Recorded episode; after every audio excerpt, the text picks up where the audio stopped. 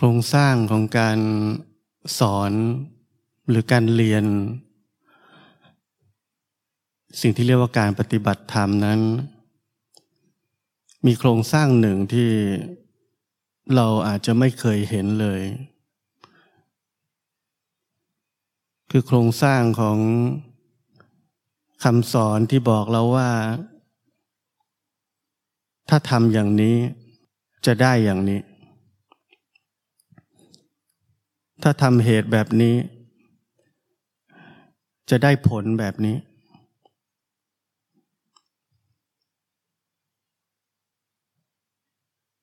ฟังดูแล้วเป็นไงฟังดูก็มีเหตุผลไม่น่าจะมีอะไรผิดพลาด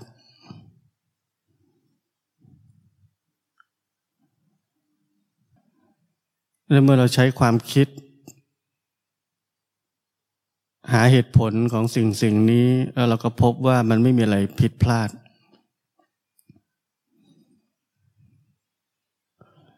เราจึงลงมือทำตามกระบวนการทั้งหมดโดยที่ไม่สงสัยอะไรอีกเลย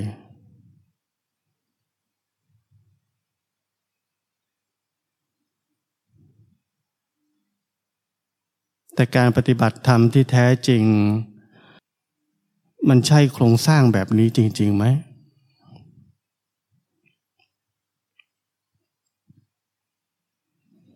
ทำอย่างนี้เราจะได้ผลอย่างนี้หัวใจทั้งหมดของเราคืออะไรคืออัตตา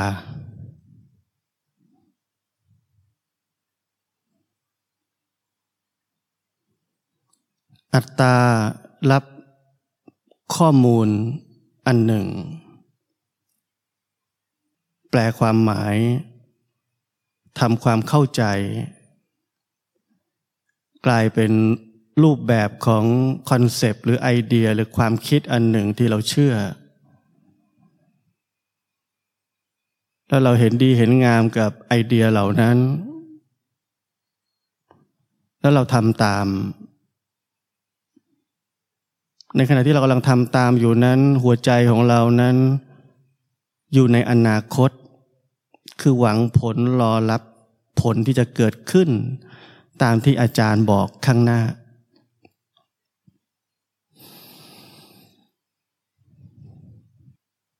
และในระหว่างทางที่รอรับผลนั้นมีการตัดสินประเมินผลที่เกิดขึ้นว่ามันใช่หรือไม่ใช่มันถูกหรือยังถ้ามันยังไม่ใช่เราจะต้องทำยังไงนะเพิ่มอะไรลดอะไรปรับอะไรแก้อะไรและในระหว่างทางนั้นเราก็ดิ้นรนที่จะไปหาผู้รู้ครูบาอาจารย์เพื่อจะได้คำตอบสนองความต้องการของเราที่จะปรับแก้หรือเพิ่มหรือลดอะไรก็ตามทีเพื่อจะไปถึงผลอันนั้นที่เราเชื่อว่าควรจะเป็นแบบนั้นตามตำราบอกหรือครูบาอาจารย์บอก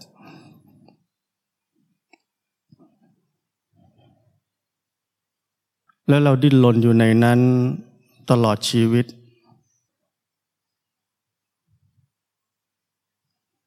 ไม่มีใครบอกเราว่าวงจรทั้งหมดนี้คือโครงสร้างที่ผิดพลาดมีแต่คนช่วยบอกเราว่าจะต้องเพิ่มอะไรลดอะไรแก้อะไรทำยังไงเ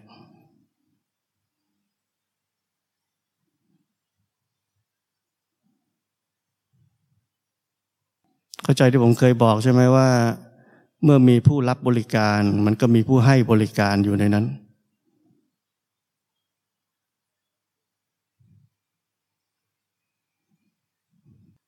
เราก็อยู่ในโลกใหม่โลกที่เรียกว่าการปฏิบัติธรรม เราแค่เปลี่ยนโลกเฉยๆ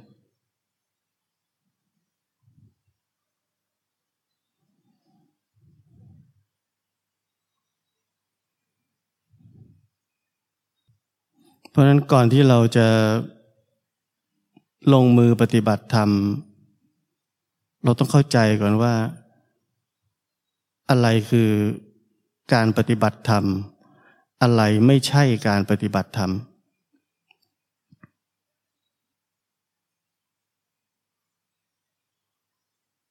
แล้วการปฏิบัติธรรมคืออะไร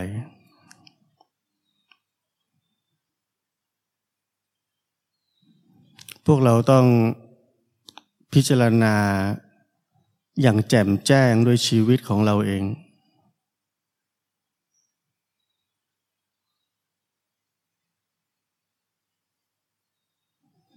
ชีวิตแบบไหนที่พ้นจากโครงสร้างในแบบที่ผมพูดตอนแรกนั้นพ้นจากโครงสร้างของความเชื่อ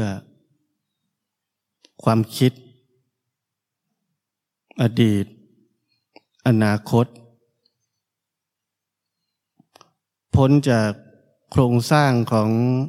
รูปแบบของไอเดียคอนเซปต์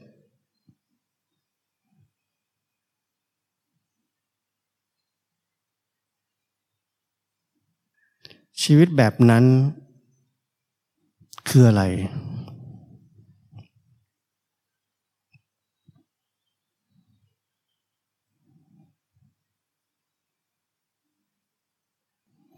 การที่เราจะได้คำตอบเราทุกคนอาจจะมีคำตอบไม่ว่าจะจากการที่เราเริ่มพิจารณาชีวิตตัวเองและจากการที่ฟังผมสอนมานาน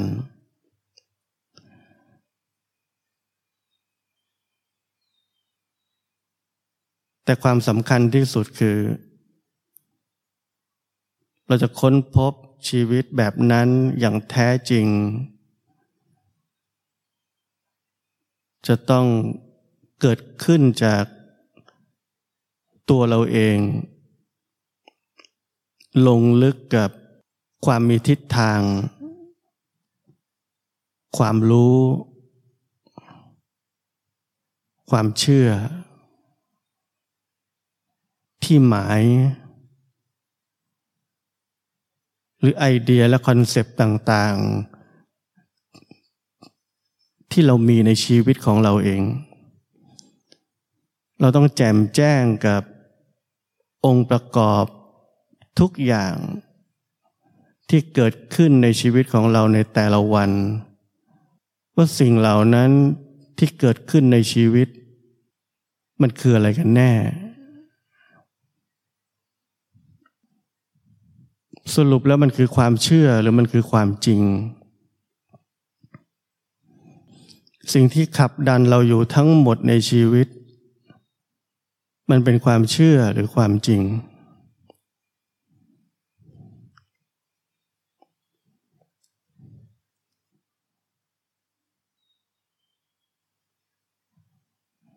สิ่งที่เราอยากจะไปถึงเช่นความบริสุทธิ์ความหลุดพ้นมันเป็นแค่ภาพที่เราวาดเอาไว้ตามคำสอนหรืออุดมคติที่เราอยากจะไปถึงหรือมันเป็นความจริง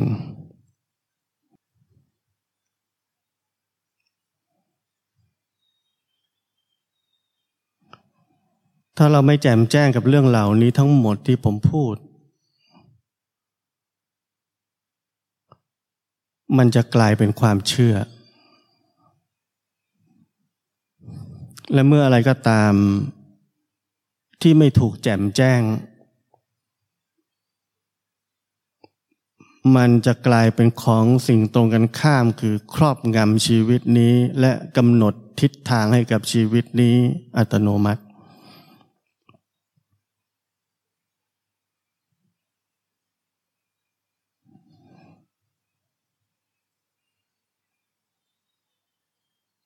เช่นผมเคยสอนว่า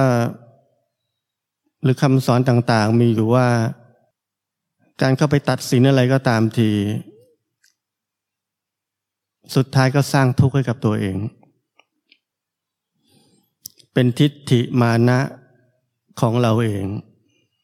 ที่เราเข้าไปตัดสินอะไรบางอย่าง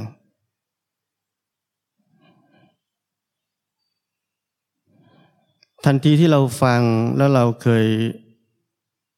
กระทำการแบบนั้นเช่นตัดสินอะไรบางอย่างแล้วก็ให้ทุกข์จริงๆด้วยโอ้เป็นทิฏฐิมานะของเราจริงๆด้วยความคิดของเราคิดอะไรต่อความคิดบอกว่าอ๋อเราควรจะไม่ตัดสินเราควรจะเป็นกลาง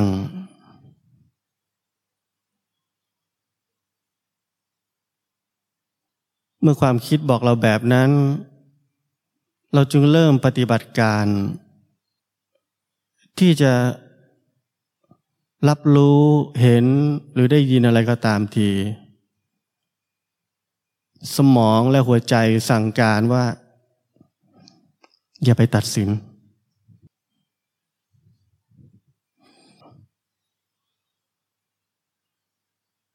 แล้วเราอาจจะใช้ชีวิตอย่างนั้นมาอีกหลายสิบปีจนชีวิตทั้งหมดของเราไม่ค่อยตัดสินอะไรจริงๆโดยธรรมชาติอย่างเป็นอัตโนมัติ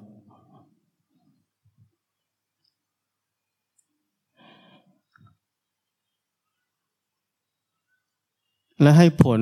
คือเรารู้สึกว่าเราไม่ค่อยทุกข์แล้วหรือแม้กระทั่งไม่ทุกข์เลย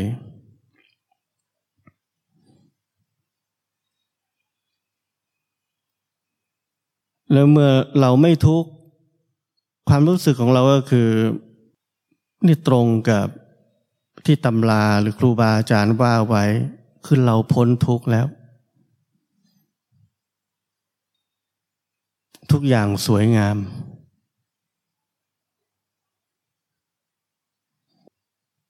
แต่ถ้าเราเห็นโครงสร้างทั้งหมดที่ผมพูดถึงนี้เราจะรู้ว่าทั้งหมดนี้คือชีวิตที่เป็นโมหะคือความหลงสูงสุดในช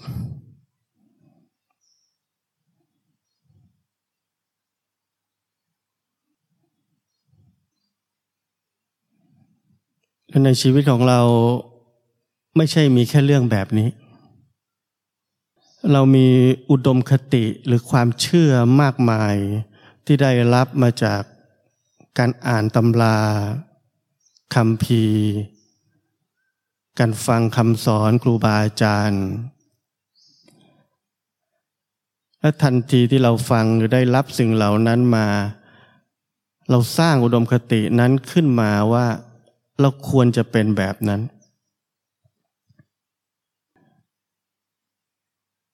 และหลังจากนั้นเราฝึกทุกอย่างเพื่อจะได้รับความเป็นแบบนั้นและที่ผมบอกว่าเมื่อไหร่ก็ตามที่เราเชื่อหัวใจนั้นฝึกสิ่งต่างๆภายใต้ความเชื่อมันจะให้ผลแบบที่หัวใจที่เต็มไปด้วยความเชื่อและความมุ่งมั่นนั้นให้ผลสำเร็จแบบนั้นได้เพราะหัวใจนั้นมีพลังของการเชื่อเราเชื่ออะไรจริงๆจังๆมันจะเป็นจริงขึ้นมา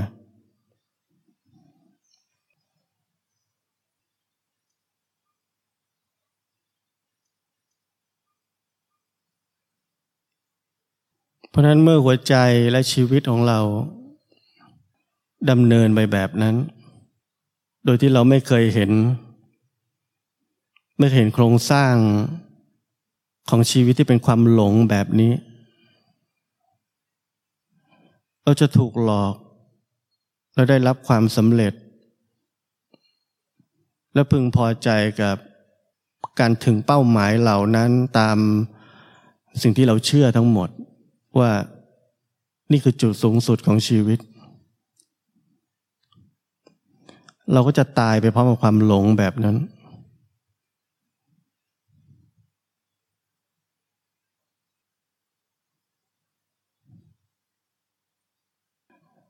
แต่ว่าถ้าเรารู้จักที่จะเรียนรู้ชีวิตของเราเองชีวิตในการปฏิบัติธรรมของเราหรือของผู้คนในยุคนี้หรือยุคไหนๆก็ตามมันใช่ไหมว่าเราตกอยู่ภายใต้โครงสร้างทั้งหมดที่ผมพูดถึง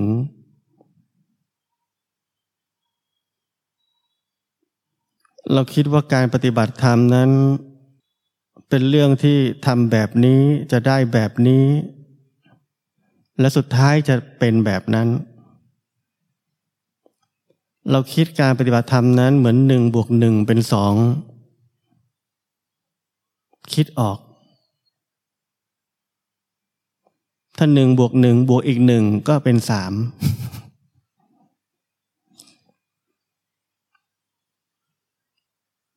ถ้าตัดสินแล้วเป็นทุกข์ก็ไม่ตัดสินซะถ้ามีกิเลสแล้วเป็นทุกข์ก็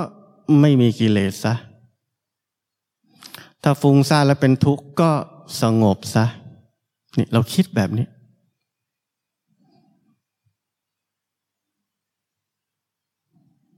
ถ้าโลกมันวุ่นวายก็ออกไปบวชซะ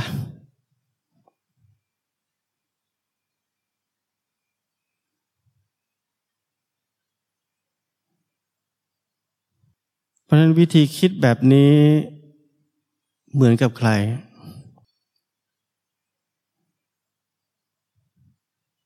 เหมือนกับโยคีสมัยก่อนที่เขาบอกว่าโอ้ร่างกายนี้เป็นทุกข์มันเป็นตัวทำให้เราติดทำให้เรายึดอะไรก็ว่าไปทรมานมันซะมันอยากกินไม่กินมันอยากนอนไม่นอน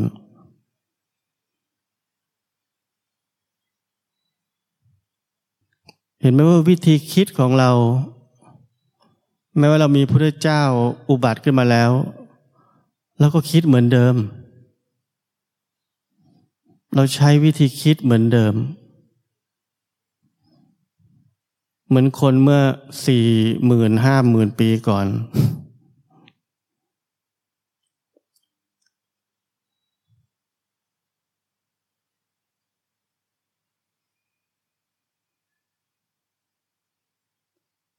แต่เราไม่เข้าใจว่าโครงสร้างวิธีคิดของเรานั้นมันเหมือนเดิมเราไม่เข้าใจแบบนั้นเราเข้าใจอะไรโอ้ยเดี๋ยวนี้เราอยู่ทางสายกลางแล้วเราไม่ไปทรมานตัวเองขนาดนั้นหร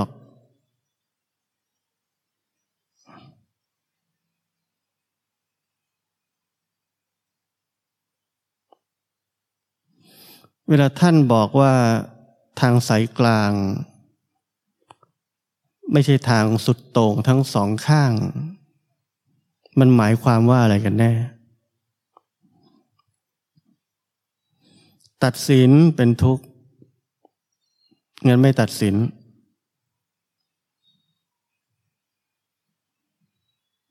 กิเลสเป็นของไม่ดีงั้นไม่มีกิเลสฟุ้งซ่านเป็นความหลงเป็นโมหะงั้นสงบใช่ไหมว่าทั้งหมดนี้คือทางสุดโต่งทั้งสองข้างเหมือนกัน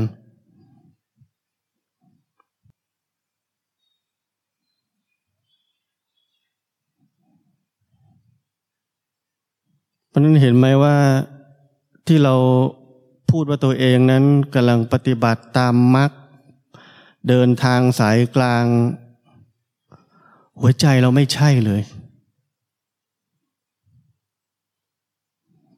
หัวใจเราคือทางสุดโต่งทั้งสองข้างเหมือนเดิม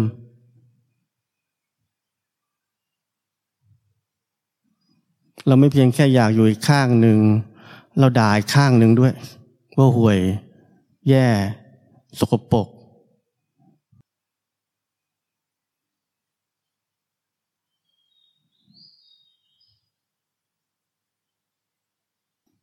เพราะฉะนั้นลงลึกลงไป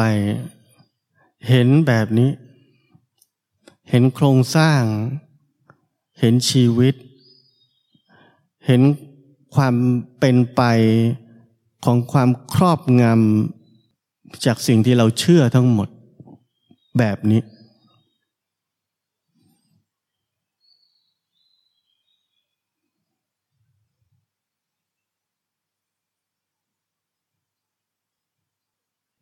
เพราะนั้นทางสายกลางมันไม่ใช่ความหมายของทางสุดโต่งทั้งสองข้างไม่ว่าความสุดโต่งนั้นจะสุดโต้งโต่งแค่ไหน หรือว่าจะสุดโต่งแบบห่างกันเล็กน้อยมีช่องว่างระหว่างกันนิดหน่อยนั่นก็ยังเรียกว่าสุดโต่ง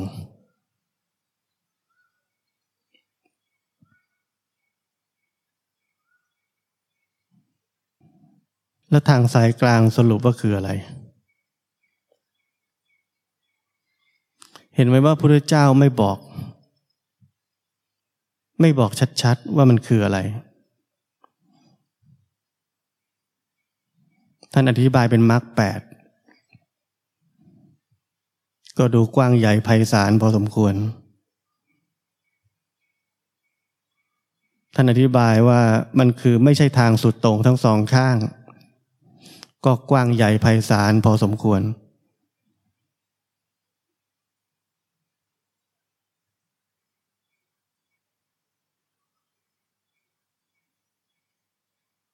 ทีนี้ผมคิดว่าเราลองมาดูว่า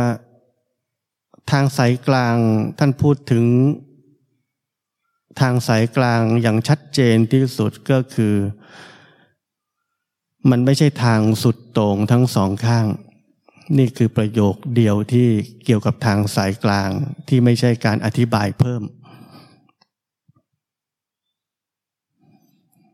คำนี้ถ้าเราเข้าใจความหมายอันลึกซึ้งของมันคือหมายความว่าทางสายกลางจะเกิดขึ้นเมื่อเกิดความแจ่มแจ้งว่า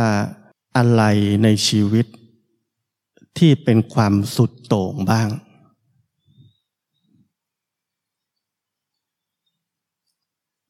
แล้วถ้าเราค้นพบเจอว่าโอ้อย่างนี้สุดโต่งเอ้าอย่างนั้นก็สุดโต่งโอ้อย่างนี้ก็สุดโต่งเราก็จะไม่อยู่ที่นั่นโดยอัตโนมัติ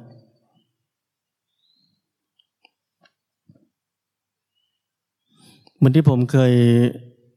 บอกพวกเราว่าไอ้ที่เป็นอยู่ตอนนี้ใช่ไหมแล้วอย่างนี้ใช่ไหมตัดสินไม่ดี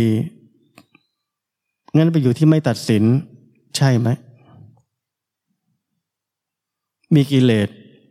ไม่ใช่ไม่มีใช่ไหม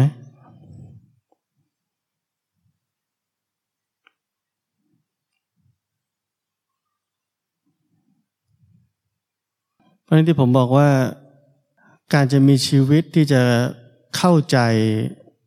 ของทั้งสองข้างหรือของที่เรียกว่าความสุดโต่งทั้งสองข้างชีวิตนั้นจะต้องไม่หยุดที่จะลงลึกกับสิ่งต่างๆที่เป็นอยู่ในขณะนี้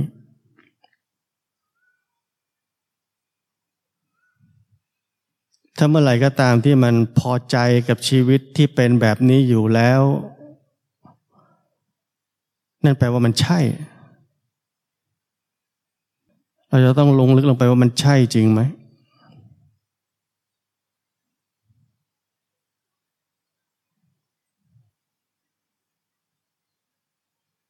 นั้นผมเคยพูดประโยคหนึ่งว่าคนที่จะปฏิบัติธรรมนั้นจะต้องมีหัวใจแห่งความไม่พอใจ ผมไม่รู้จะพูดเป็นไงหัวใจแห่งความไม่พอใจไม่ใช่หัวใจแห่งโทสะ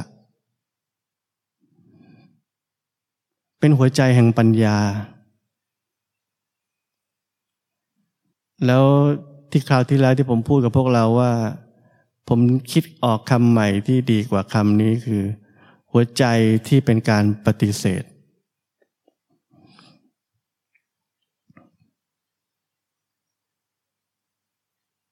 เชื่อใช่ไหมไม่เชื่อใช่ไหมเราจะมึนงงอยู่กับการพิจารณาของเรา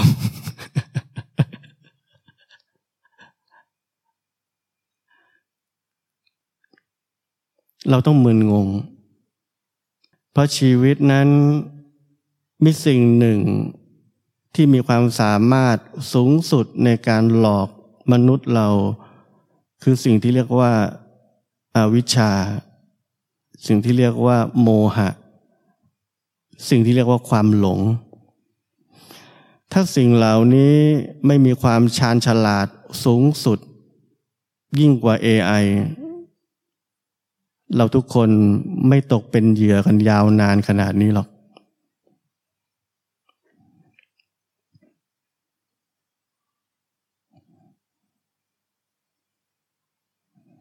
เพราะฉะนั้นในการค้นพบว่าชีวิตนี้คืออะไรกันแน่เราควรจะอยู่ที่ไหนกันแน่ในชีวิตนี้หรือจริงๆไม่มีเราอยู่ที่ไหนเราควรจะมีกิเลสหรือไม่มีกิเลสกันแน่หรือจริงๆกิเลสชื่อนี้ของมันหมายความว่าอะไรกันแน่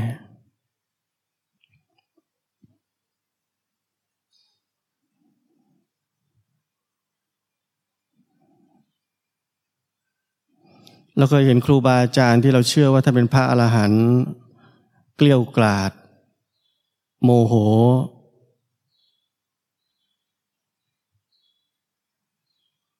เราเคยสงสัยไหมว่าตกลงมันคือกิเลสหรือไม่ใช่กิเลสตกลงกิเลสคืออะไรกันแน่ตกลงพระอรหันต์มีกิเลสหรือไม่มีกิเลส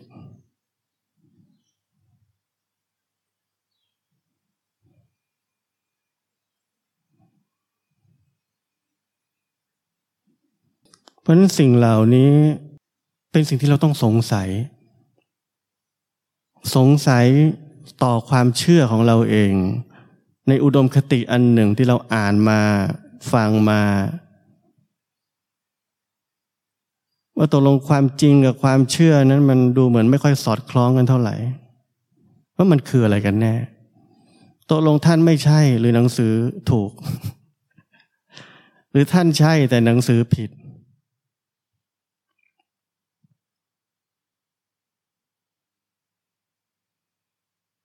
ผมไม่ได้บอกว่าเราต้องหาคำตอบเพราะเราไม่มีวันรู้จนกว่าเราจะถึงที่นั่น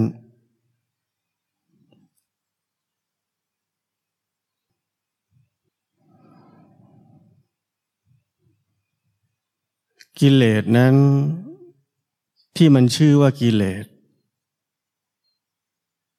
ก็เพราะว่าหัวใจของบุคคลคนนั้น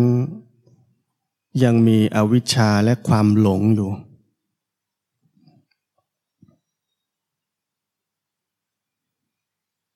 แต่ถ้าหมดซึ่งความหลงหรืออวิชชาแล้วสิ่งเดิมสิ่งนั้นมันก็อาจจะไม่ได้ชื่อกิเลสอีกแล้ว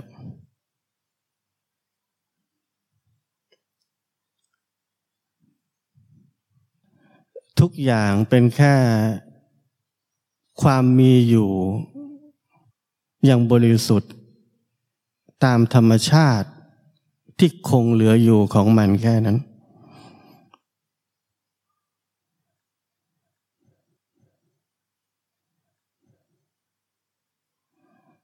เวลาเราพูดถึงความหลงพวกเราก็คิดได้แค่อย่างเดียวคือหลงไปคิดถ้าไปคิดนี่เรียกหลงถ้าลืมเนื้อลืมตัวนี่เรียกหลง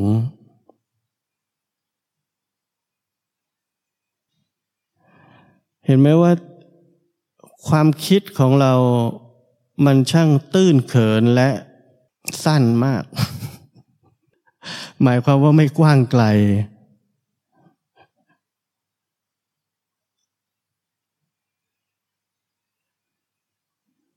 เหมือนทั้งหมดที่ผมพูดมาตั้งแต่ต้นว่านักปฏิบัติธรรมเราทำกันแบบนี้เชื่อแล้วก็ไปทำแล้วก็ทั้งหมดเป็นเรื่องของอัตตาเป็นเรื่องของความ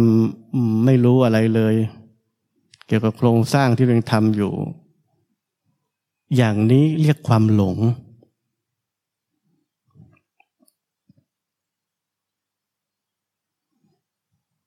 เราหลงอะไรอีกเช่นเราเคยได้ยินครูบาอาจารย์ฉันหมากทำไมเป็นพระอรหันต์แล้วยังติดหมากเห็นความคิดของเราไหมคือเราคิดได้แค่ของตรงกันข้ามเฉย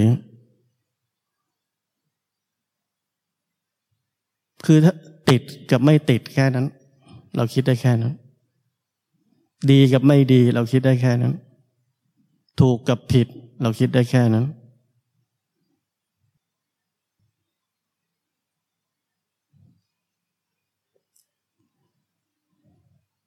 แล้วเราต้องเห็นว่าตัวเราขณะนี้เมื่อถูกความคิดครอบงำในเชิงของความเชื่อความเข้าใจอะไรบางอย่างภายใต้ความคิดและกำหนดทิศทางให้กับชีวิตที่เป็นอยู่ทั้งหมดนี้เราต้องเห็นว่ามันเป็นความคับแคบชีวิตนั้นคับแคบมาก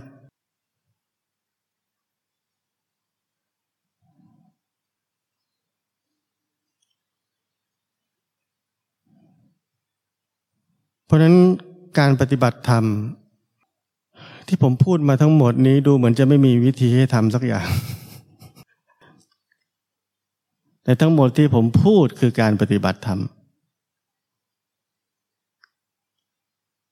ผมพูดสิ่งที่เราไม่เคยทำในชีวิตต่างหากผมพูดสิ่งที่เราไม่เคยทำจริงๆในชีวิตคือการเห็นความหลงทั้งหมดของตัวเอง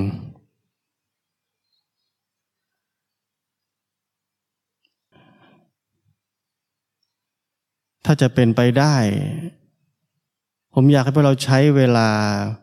ในการหลงปฏิบัติธรรมเปลี่ยนเป็นมาเห็นความหลงของตัวเองซะ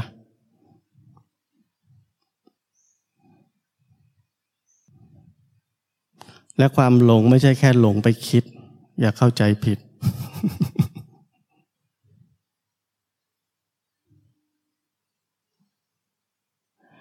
เราจะค้นพบว่าชีวิตของเรานั้นแทบทุกลมหายใจคือความหลง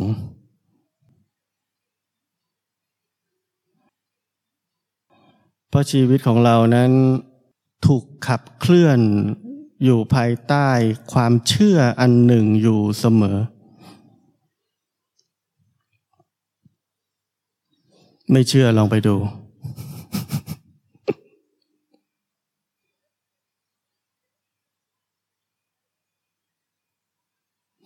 เพราะนั้นคนคนหนึ่งจะเรียกว่าสามารถเข้ามาสู่เส้นทางที่เราเรียกว่าการปฏิบัติธรรมได้นั้นก้าวแรกที่สำคัญที่สุดคือการก้าวออกมาจากความครอบงำของความเชื่อทั้งหมดไม่ว่าสิ่งนั้นจะคืออะไรก็ตามถ้ายังไม่ได้นั่นแปลว่าเราก็เป็นแค่คนหลงปฏิบัติธรรมเฉย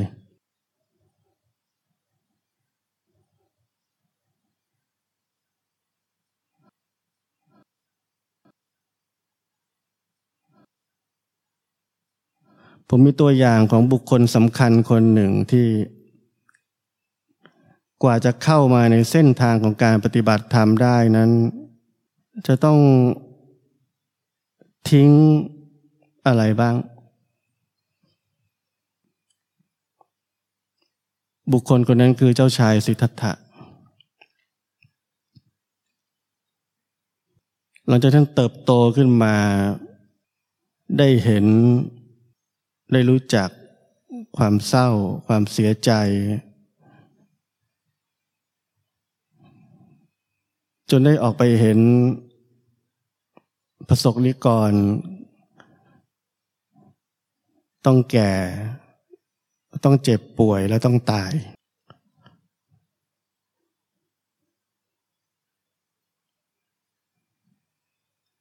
ด้วยปัญญาของท่าน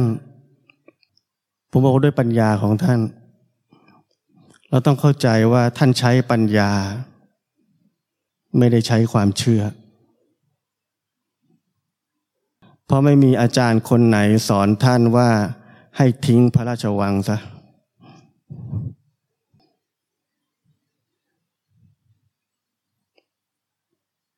ก้าวแรกที่ท่านออกมาจากพระราชวังนั่นหมายถึงว่าท่านทิ้งพระราชประเพณีทั้งหมดความเชื่อทั้งหมดของความเป็นสังคมที่ท่านใช้ชีวิตอยู่ตั้งแต่เด็กจนโต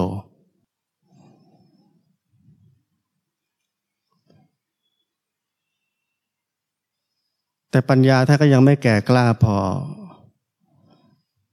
เพราะท่านไม่ได้ทิ้งความรู้ต่างๆที่ท่านเรียนมาและท่านก็แสวงหาเพิ่มหาคนบอกทางให้ท่านหน่อยว่าเราจะหลุดพ้นจากเรื่องเหล่านี้ได้ยังไงและท่านก็ปฏิบัติตามทุกอย่างแต่ด้วยความที่ท่านมีปัญญาท่านก็รู้ว่าไม่ใช่และสุดท้ายท่านจึงไปอดอาหารท่านอดอาหารเพราะมันเป็นความเชื่อในสมัยนั้นที่ผมบอกว่ามันจะนำไปสู่ความหลุดพ้นได้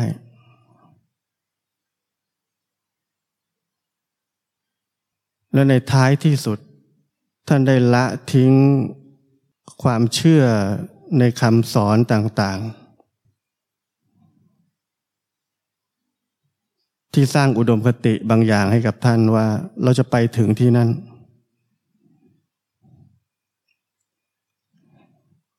และนั่นคือก้าวสุดท้ายที่สำคัญที่ทุกอย่างที่เกี่ยวข้องกับความคิดความเชื่อไอเดียคอนเซปต์ต่างๆในชีวิตได้ถูกทิ้งลงไป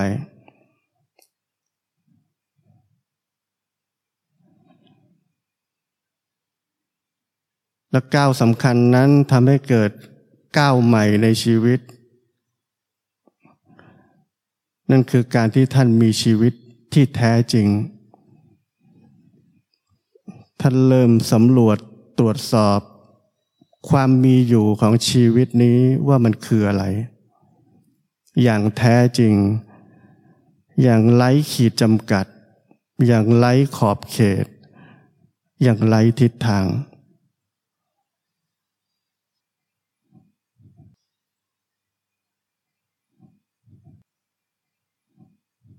เพราะนั้น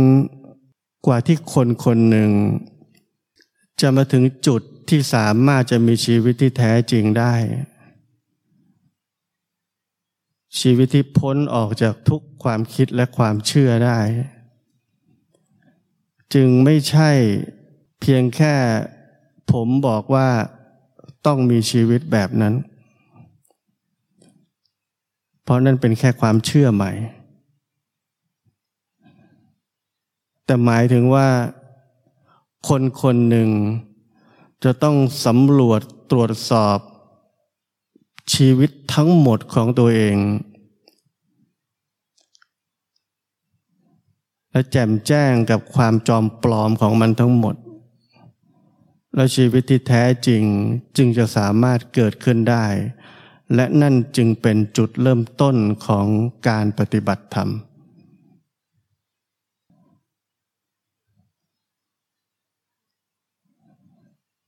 และหลังจากเจ้าชายสิทธัตถะได้จุดเริ่มต้นของชีวิตแบบนั้นท่านก็ใช้เวลาอีกไม่นาน เราอย่าไปโดนหลอกด้วยการที่ว่าท่านตรัสรู้ได้เพราะท่านสร้างบารมีมาเยอะผ่านอะไรมาเยอะ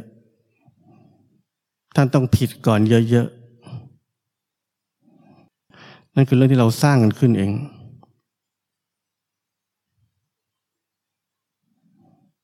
ศาสนาพุทธเป็นศาสนาของปัญญา